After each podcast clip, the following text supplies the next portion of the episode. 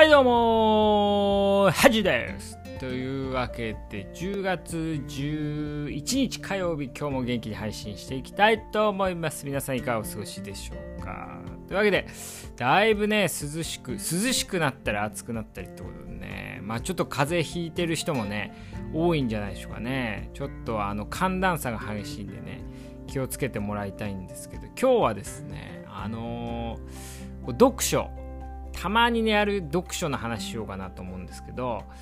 最近ね最近というかねここ3年ぐらいだと思うんですけどオーディブルね。こう僕もオーディブル試したって話したと思うんですけどあの耳でね本読んでもらうみたいなね本を聞くっていうシステムなんですけど僕はねこうオーディブルが全然ねあのー、合わなかったというか性に合わなかったんですよ。全然頭入ってこないんですよね。なので結局オーディブルでまあ1冊ぐらい読んであとはまあ普通にね本読む方に変え切り替えたんですけど皆さんオーディブル使ったことありますかね？なんか合う人合わない人いるみたいなんでまあぜひ試してみてほしいなと思うんですけどでこれなんでオーディブルが自分に合わないのかなと思ってた時にちょうどねあのー、僕の大好きな YouTube チャンネルの日経テレ東大学っていうのであのひろゆきと成田悠輔とあとねあの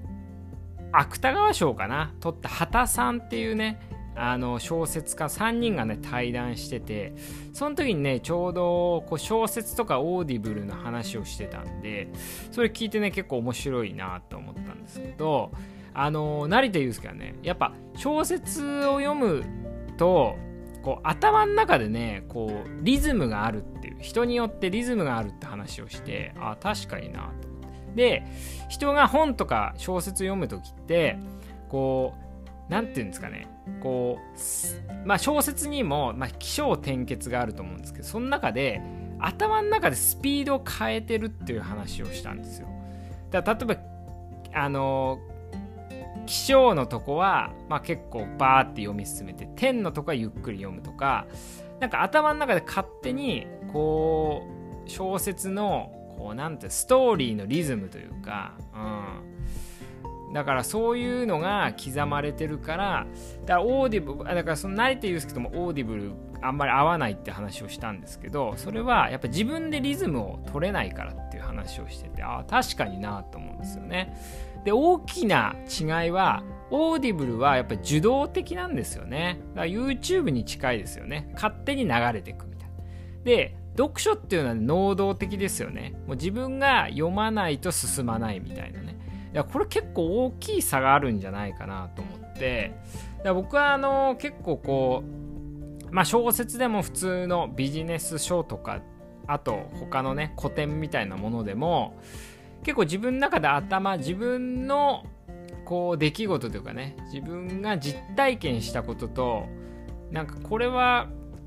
どう当てはまるだろうなみたいな感じでこうつなげながら読書するんでやっぱそうなるとちょっと時間がかかったりこう能動的自分でリズムを作った方が楽なんですよね。ああだから自分はオーディブル合わないんだなっていうのをねこのその話を聞いてね納得しましたねはいだから結構まあだからオーディブル合うっていう人は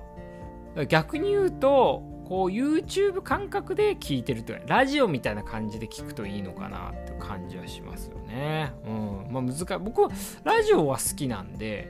なんでだろうな、みたいな。まあ抑揚がないから嫌なんですかね。うん、まあちょっとね、23。3回ぐらい試してダメだったんで、僕はまあ読書に戻ったんですけど、しかもね、読書でも、あの、Kindle 使ってるんですけど、今。なんですけどね、やっぱり紙の方がいいなって、今試験勉強してて 思ったんですよね。それなぜかってやっぱ、こう、どれぐらい、あとどれぐらいとか、どのぐらい進んでるかなっていうので、なんか本の、こう、それはこの人が言いたいことかなとか、あとまあ、こう、最初と、まあ、あと終盤に向かって、こうどうしていくんだろうなみたいなのをなんか本本だとね実際あと何ページかって分かるじゃないですか。でも Kindle だとなかなか分かんないんでなんかそういうのもあんのかなっていうのもありますしうーん。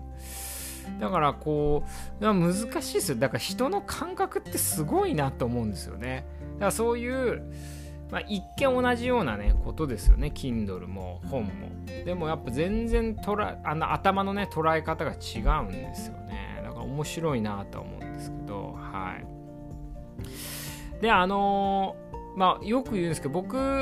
4年生大学4年生ぐらいまでね多分人生で2冊ぐらいしか本読んだことなかったんですけどそっからねなんか本読めた方がいいなと思ったんです一人の時間も楽しめるしと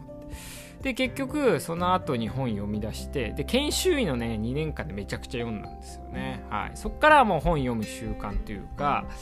まああのー、本好きになったんですけど、はい、皆さんもぜひねこうオーディブルとかね、まあ、普通の本読んだり Kindle で読んだりっていう風にいろいろね読み方あると思うんでぜひね読書が趣味だったんでやっぱお金もかかんないし一人の時間も有意義だしあと人待ってる。人を待つのをイライラしなくなるみたいなのありますよね。あと電車移動もイライラしなくなるみたいなね。ありますんでぜひ皆さんね本読ま読まない。私は活字がダメなんですっていう人はねまあ、でもね慣れると思う。僕もそうだったんでね。そう思ってたんですけど読んでみると大丈夫だったんでぜひ皆さんも試してみてもらいたいなっていうのとあとはその日系テレト大学のねあの結構面白かったです。その3人の対談は結構面白かったんで、まあ、前編後編でちょっと1時間半ぐらいあるんですけどぜひ読んでもらいたいなと思います。というわけで、えー、今日仕事ね疲れたと思うんですけどもおやすみなさい。